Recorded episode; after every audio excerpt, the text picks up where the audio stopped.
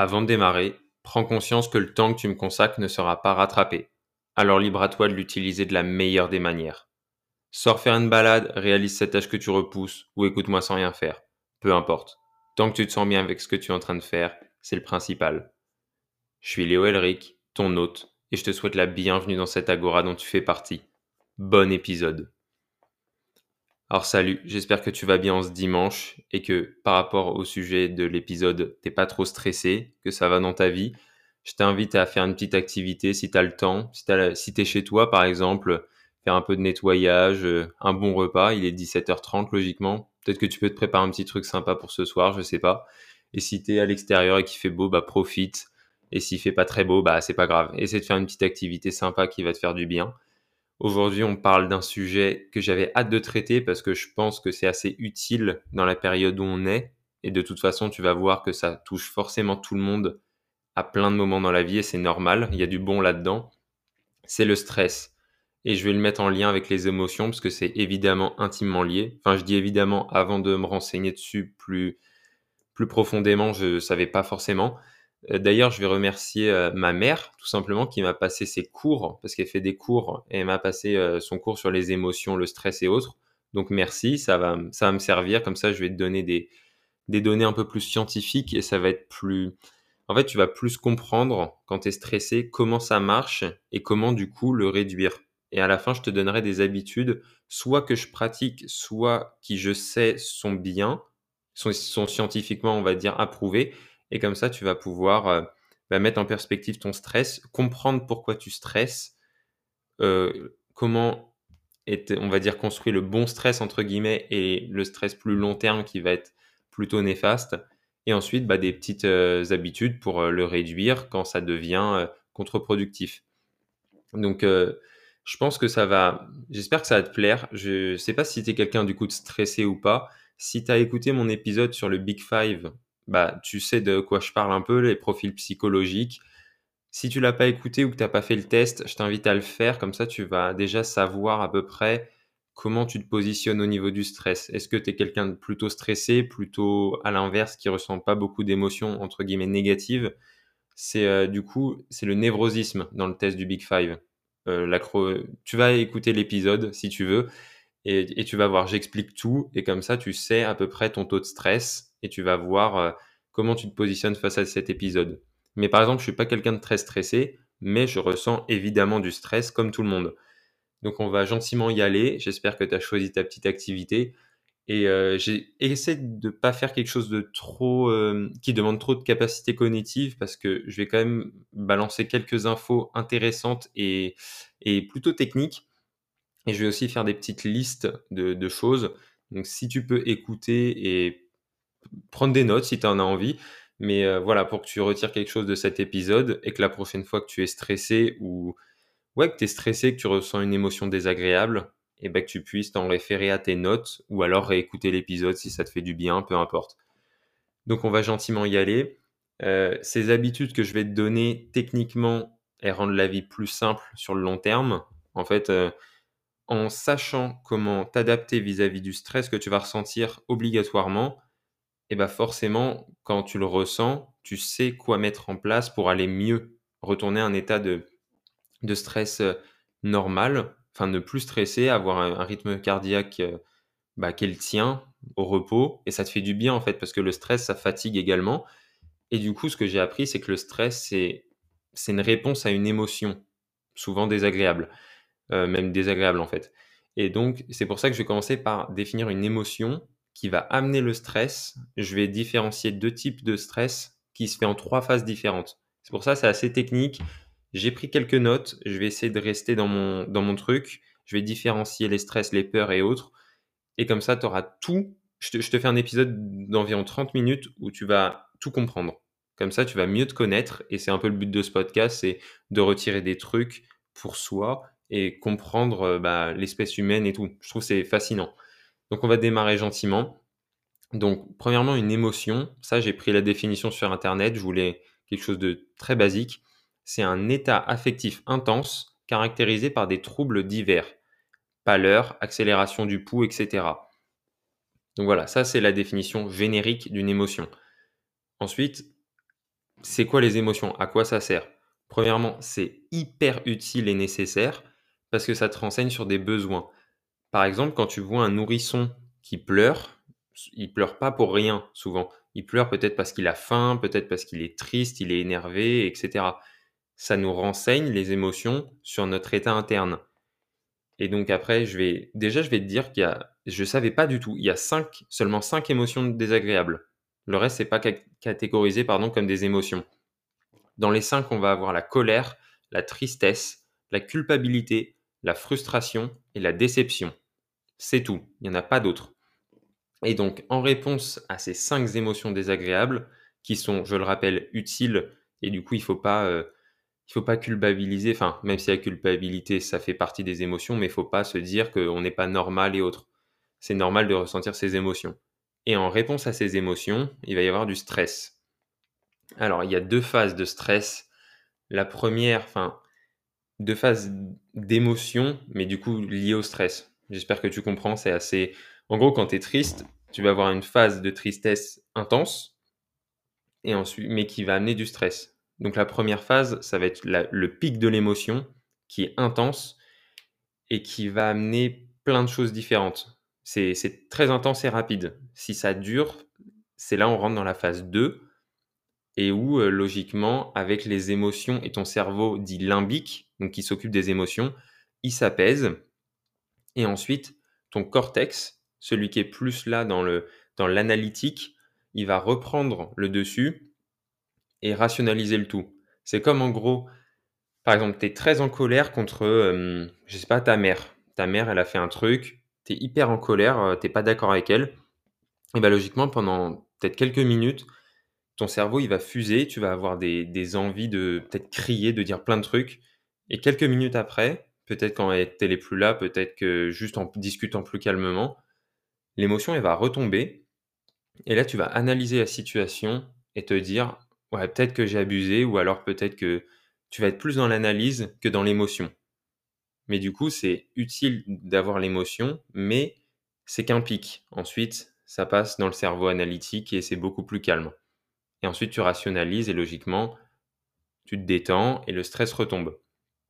Seulement, du coup, le stress qu'on dit bon, il dure une heure maximum. Au-delà, euh, ça va amener de la fatigue. Et quand tu pousses à l'extrême cette fatigue, et donc ce stress, ça peut mener à tout ce qu'on connaît, des burn-out, de la dépression. Ça veut dire que pendant une heure, on va dire, c'est logique. Par exemple, avoir un exposé, avant de monter sur euh, scène pour une conférence, j'en sais rien, ou même un exposé en classe, prenons un truc un peu plus générique et plus commun, c'est normal pendant une heure de ressentir du stress, de sentir ton cœur monter. C'est aussi bon. Tu vas peut-être être plus concentré, tu vas être plus impliqué dans le sujet et tu vas bah, comprendre les enjeux. En fait, tu places euh, cet exposé dans, dans un truc important et donc tu te concentres. Au-delà d'une heure, quand l'exposé il est fini, si tu continues à stresser, là, c'est, il faut peut-être mettre en place les habitudes que je vais te donner après, parce que c'est plus nécessaire de stresser. C'est comme euh, nos ancêtres, il y a très longtemps, c'était nécessaire d'avoir un stress et un boost d'adrénaline pour euh, fuir le mammouth qui te court après.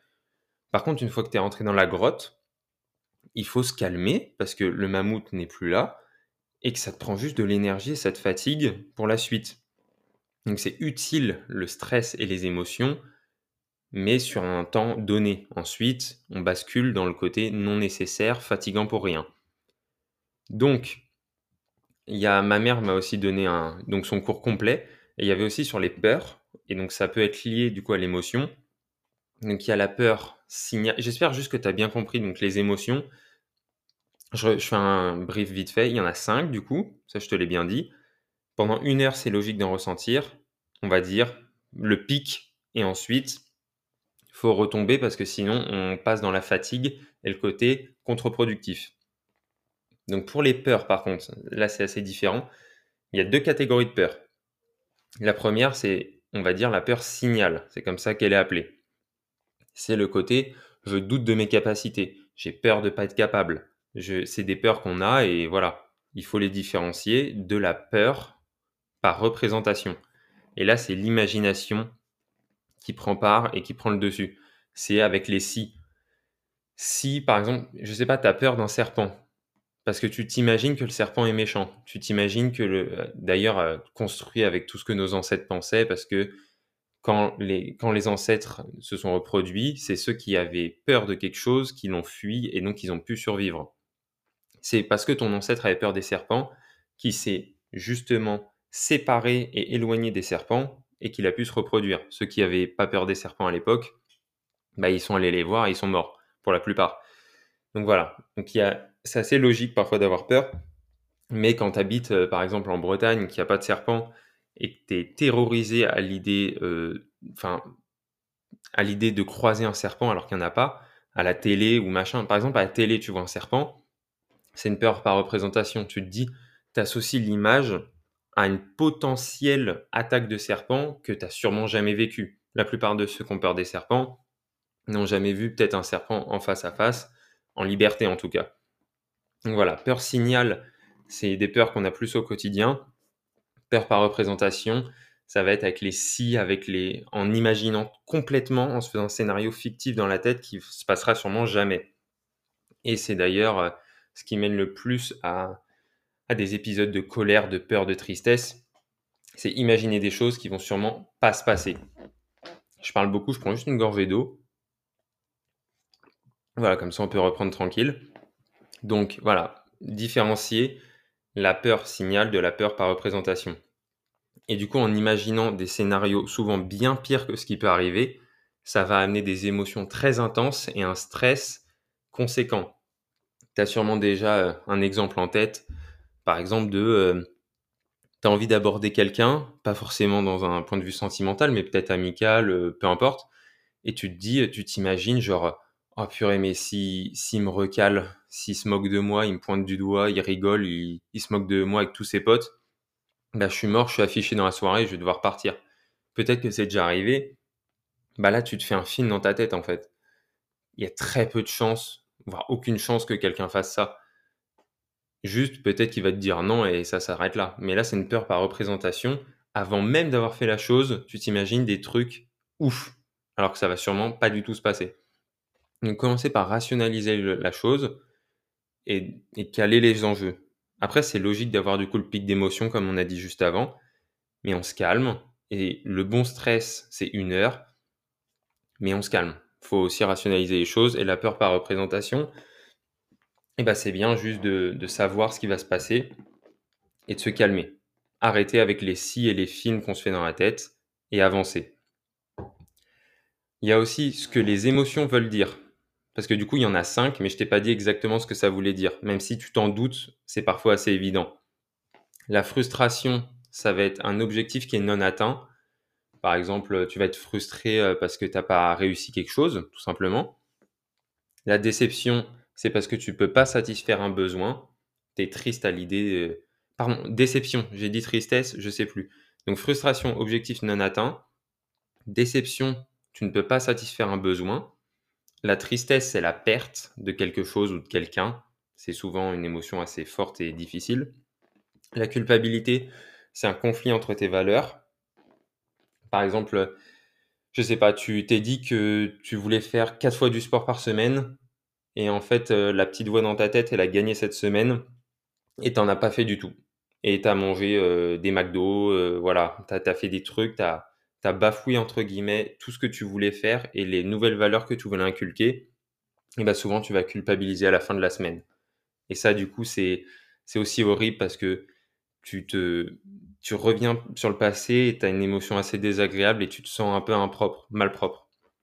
Ça arrive à tout le monde, hein, c'est normal, encore une fois, mais faut pas que ça perdure. Faut plutôt euh, la culpabilité. À un moment, faut savoir se reprendre et visualiser le futur et se dire que justement, il faut se reprendre parce que c'est dans le futur qu'on a une vraie action.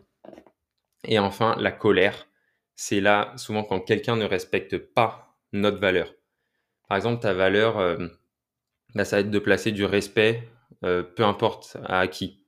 Voilà, tu respectes les gens et ce qu'ils disent, même si tu n'es pas d'accord. Et ben, imaginons un de tes proches il va, il va pas te respecter ou ton avis. Par exemple, tu donnes un avis et lui, il le respecte pas, il veut pas l'entendre. Et bien souvent, ça va te mettre en colère. Ça va pas te mettre dans une autre émotion. juste la colère, en mode, tu te sens atteint en fait dans tes propres valeurs, et du coup là, c'est une émotion, ça, souvent ça éclate très fort. Il y a des personnes plus ou moins anxieuses et plus ou moins euh, impulsives, mais si tu connais quelqu'un d'impulsif, tu sais que souvent ça part au quart de tour tout de suite. Parce que là, on a touché au plus profond de lui, il y a une valeur qui n'a pas été respectée par quelqu'un, et souvent ça peut partir très fort. Donc voilà, je t'ai résumé les émotions, les cinq et ce qu'elles voulaient dire. Ensuite, bah, je t'ai parlé un peu du bon stress, etc. Les peurs, donc peur signal, peur par représentation. Mais ce qu'il faut que tu retiennes, c'est juste donc cinq émotions utiles pour notre cerveau et autres. Un bon stress, ça dure une heure, pas plus. Sinon, il faut se calmer avec les habitudes que je vais te donner par la suite. Et euh, bah, du coup, ouais, les cinq émotions euh, et le bon stress. Voilà. Ce qu'il faut que tu retiennes, c'est plus ou moins ça. Excuse-moi, j'ai encore la gorge un peu prise. J'espère que ça s'entend pas trop. Ensuite, je vais juste. Ah oui, je t'ai pas dit. En fait, j'ai des notes, mais ça fuse dans ma tête. Donc, je vais essayer de me calmer un peu, pour pas partir dans tous les sens. Juste les organes qui sont suractivés face au stress. Quand tu es stressé, tu vas sentir des parties du corps plus ou moins activées. Souvent, bah du coup, c'est le cerveau, les poumons, le cœur et le foie. Et ça, c'est un réflexe euh, archétype, comme on dit. Ça veut dire que tu peux pas le contrôler. Ça veut dire que ces organes, ils s'activent face au stress, quoi qu'il se passe, en fait. Bah, le cerveau, ça fuse dans ta tête plein d'infos, plein d'idées, plein de scénarios.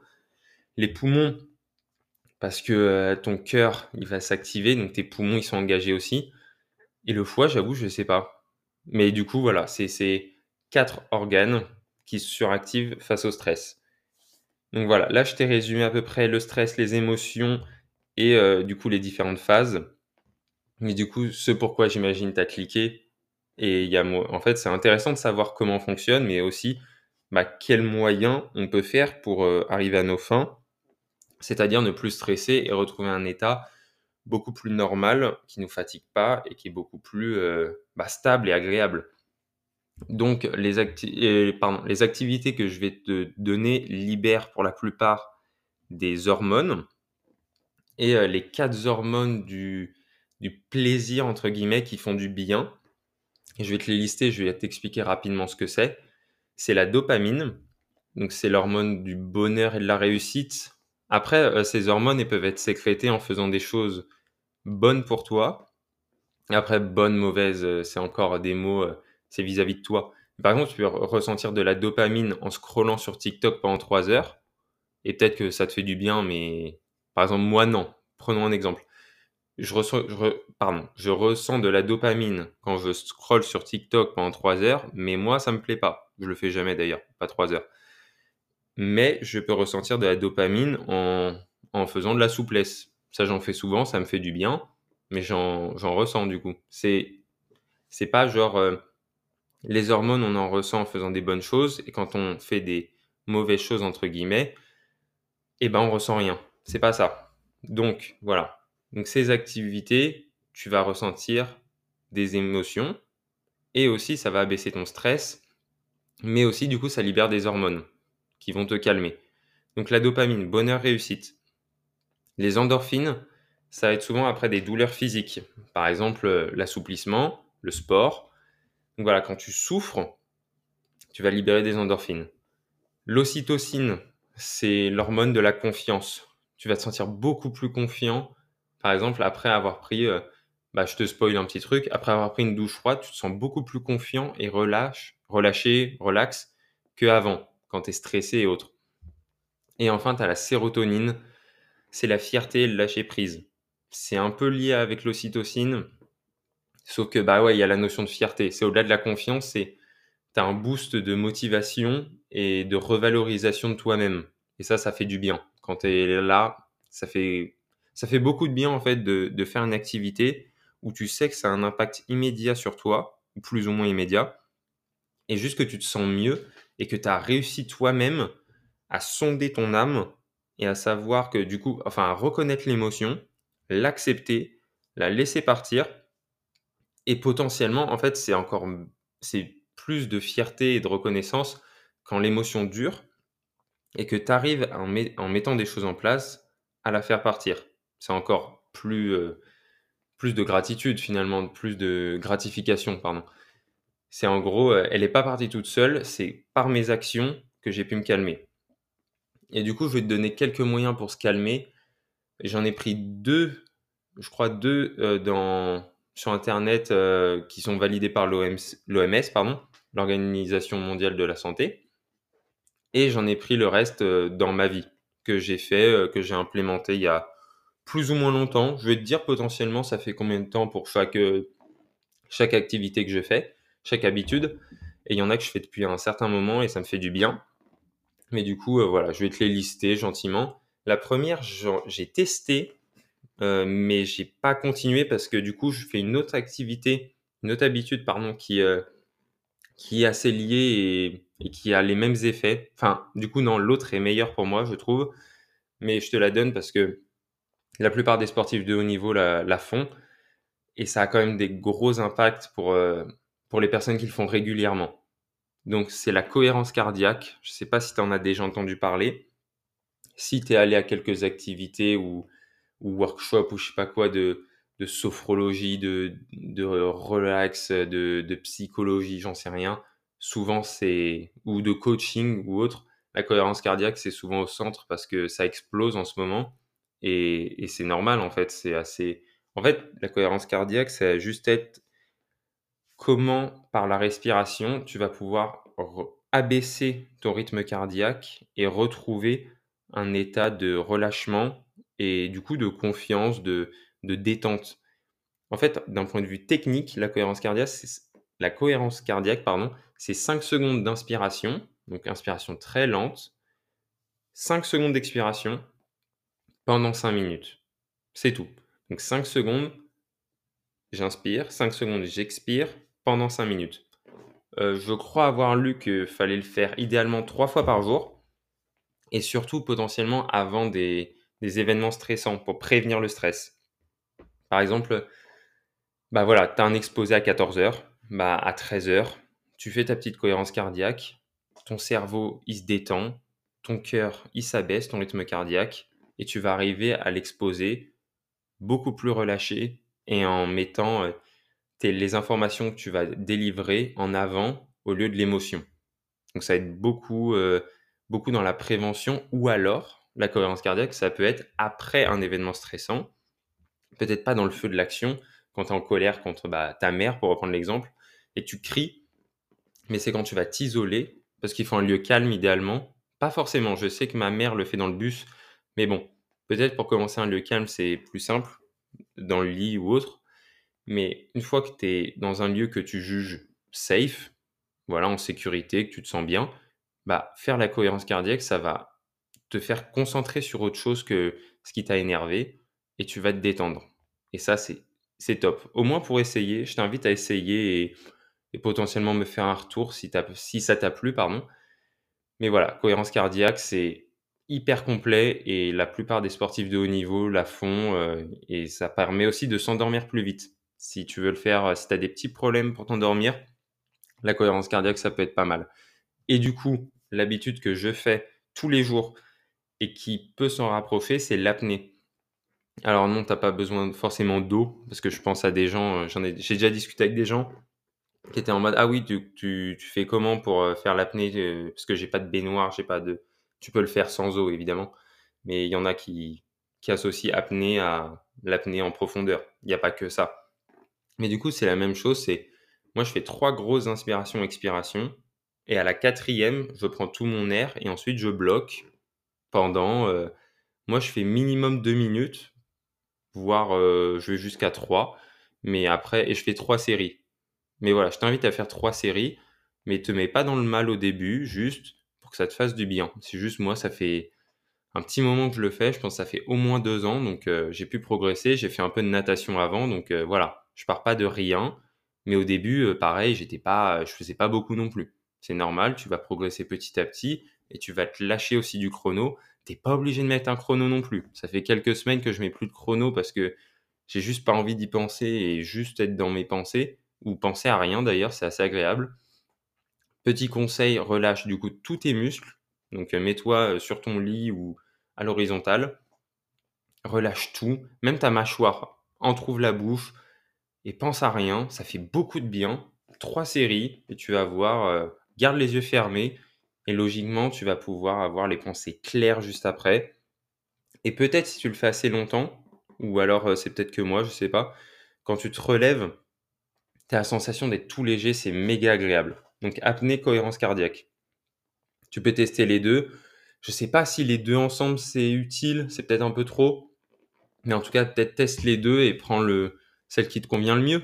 Ou alors, s'il y en a aucune qui te convient, bah, trouver des alternatives. Là, j'avoue, j'en ai pas comme ça, mais voilà, je te donne ces deux-là. Ensuite, une que je fais depuis trois ans, je crois, qui est assez connue sur les réseaux et tout, c'est les douches froides. Alors moi, je les fais totalement froides. Après, euh, tu peux au début euh, faire tiède à la température que tu fais d'habitude et progressivement tourner vers le froid et finir, euh, par exemple, au début 10 secondes dans, avec le froid. Peut-être 30 secondes si tu peux, c'est assez cool. Je sais qu'à Rennes, je suis dans, bah, du coup, c'est assez dans le nord de la France quand même. Et dans mon appart, c'est particulièrement froid. Après, si tu peux tester, pourquoi pas. Moi, j'avoue, j'ai au début, je suis allé en mode bourrin, j'ai direct fait tout froid ma douche. Je sais pas si je te conseille ça. Y a moyen que ça te, surtout si t'es frileux, il y a moyen que ça te dégoûte dès le début. Mais si tu veux tester un peu de froid, ça fait du bien. En fait, euh, tu vas respirer bien avant d'aller sous l'eau. Et parce qu'en fait, tu vas hyperventiler. Du coup, tu vas respirer beaucoup, très fort sous la douche et ça va bien te détendre. Tu vas voir le relâchement des hormones juste après. Et surtout, ce qui est trop agréable, c'est que quand tu sors de la douche, tu as, chaud en fait. À l'inverse, bah, du coup, quand tu prends une douche chaude, quand tu sors, tu as froid un peu. Et là, quand tu sors d'une douche gelée, tu sors et tu as chaud et tu te sens trop bien. Parce que du coup, aussi, ça coupe les pensées. Par exemple, je sais pas, tu es stressé par un truc, tu es en colère, tu te mets sous l'eau gelée. Si t'es pas habitué, même moi, hein, je suis pas trop habitué, enfin, je peux penser à des trucs en même temps, mais au début, quand tu te mets sous l'eau froide et que tu n'as jamais fait, ça coupe toutes tes pensées, t'hyperventiles, ça fait du bien et tu sors et tu es relâché, tu es calme et c'est un bonheur. Si tu n'as jamais testé et pourquoi pas que tu veux tester, euh, fonce parce que ça va te faire beaucoup de bien et pas forcément tous les jours en vrai.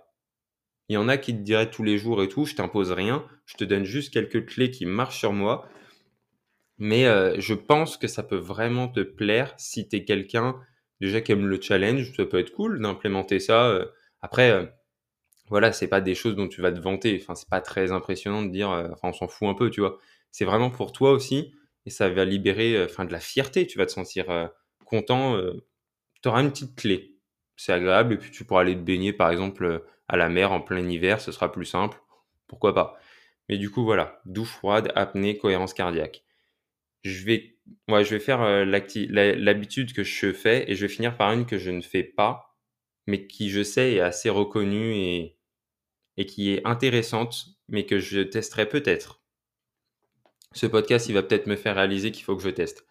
Donc la souplesse, j'en ai déjà parlé dans l'épisode et dans certains, en exemple, j'ai pas approfondi. Mais juste, euh, ça fait quelques semaines que je fais de la souplesse, quelques mois. Et déjà, j'ai remarqué beaucoup de progrès, c'est agréable. Ça construit euh, ta confiance en soi. Et c'est top. Tu progresses hyper vite. Et juste, en fait, tu, ça apaise les muscles. Si tu fais tout le corps, je t'invite peut-être à faire tout le corps au début pour réaliser à quel point c'est fou.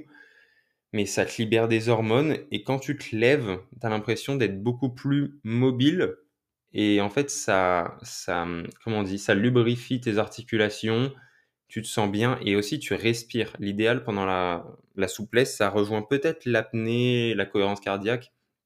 Mais en fait, t'inspires avant d'étirer ton muscle et t'expires au moment euh, d'aller chercher plus loin. Et avec cette technique, du coup, tu peux aller chercher vraiment plus loin, ça relâche tes muscles et c'est hyper top. Franchement, si tu n'as jamais testé, bah, juste la souplesse, genre de te mettre et de faire entre 10 et 40 minutes ou plus, mettons, mais moi je fais entre soit 10, soit 40. J'ai une vidéo sur YouTube qui fait 40 minutes qui est assez cool, qui fait tout le corps. Et quand j'ai pas le temps ou que j'ai pas très envie, je fais un éveil du corps. Donc genre je fais des petits exos euh, rapides et ça prend 10 minutes en tout et au moins je me lève et je me sens mobile, je me sens bien. Et euh, dès le matin, tu vois, tu te sens mieux, tu te sens plus confiant et moins stressé, je trouve. Et ça, c'est agréable. Pareil, euh, c'est pas parce que tu es quelqu'un de stressé de base que tu vas être stressé toute la journée ou toute ta vie. Il y, en a qui ont des proportions plus... Enfin, il y en a qui ressentent plus d'émotions négatives par génétique ou autre, ou l'éducation, comment, comment tes parents t'ont parlé et autres. Mais euh, en mettant des habitudes en place, bah, tu peux être moins stressé et réguler beaucoup plus ton rythme cardiaque, tes habitudes. Voilà, quand quelqu'un vient te voir, visualiser, c'est la dernière. Bah allez, j'ai fait une petite transition. La dernière, c'est la visualisation. C'est s'imaginer à un moment stressant que as, ou au moment stressant que tu as choisi, que tu visualises du coup, mais tu le vois qui se déroule de façon parfaite. Par exemple, tu as l'exposé dans deux heures.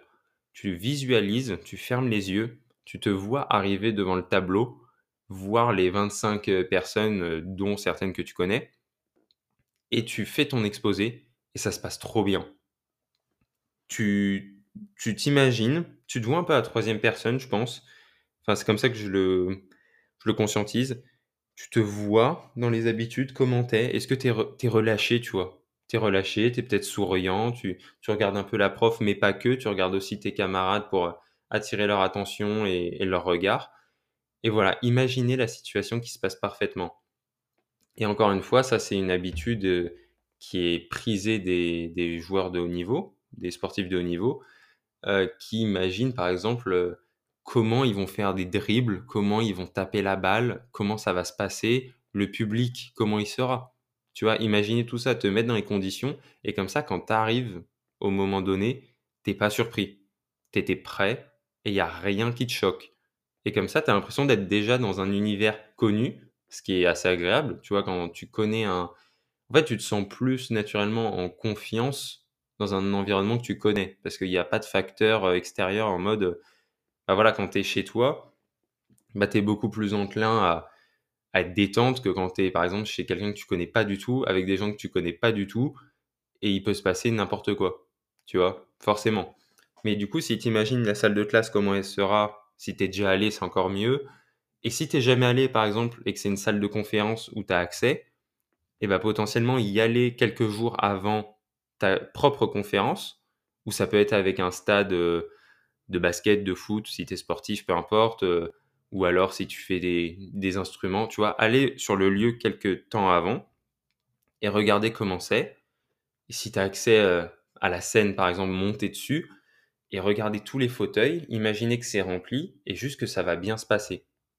Et avec ça, je pense que il y a moyen que le jour même, tu vois, tu sois moins surpris et que tu aies moins l'émotion qui explose et du coup que tu sois en perte de contrôle et, en stress total et que ça se passe mal. Donc voilà, j'ai donné toutes les habitudes. Donc cohérence cardiaque, 5 secondes d'inspiration, 5 secondes d'expiration pendant 5 minutes, apnée, douche froide, souplesse et visualisation. 5 activités, 5 habitudes qui peuvent être très bénéfiques pour réduire le stress, qui je le rappelle est bon pendant une heure et ensuite c'est plus bon. Donc les personnes qui sont constamment stressées, faire bien attention parce que sur le long terme, ça peut avoir des dégâts colossaux. Il faut bien faire gaffe. Et du coup, voilà.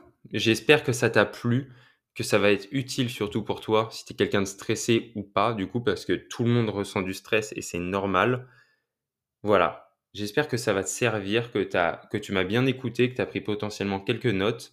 Je vais peut-être te glisser quelques mots euh, quelques mots que tu pourrais ne pas connaître dans la description du podcast.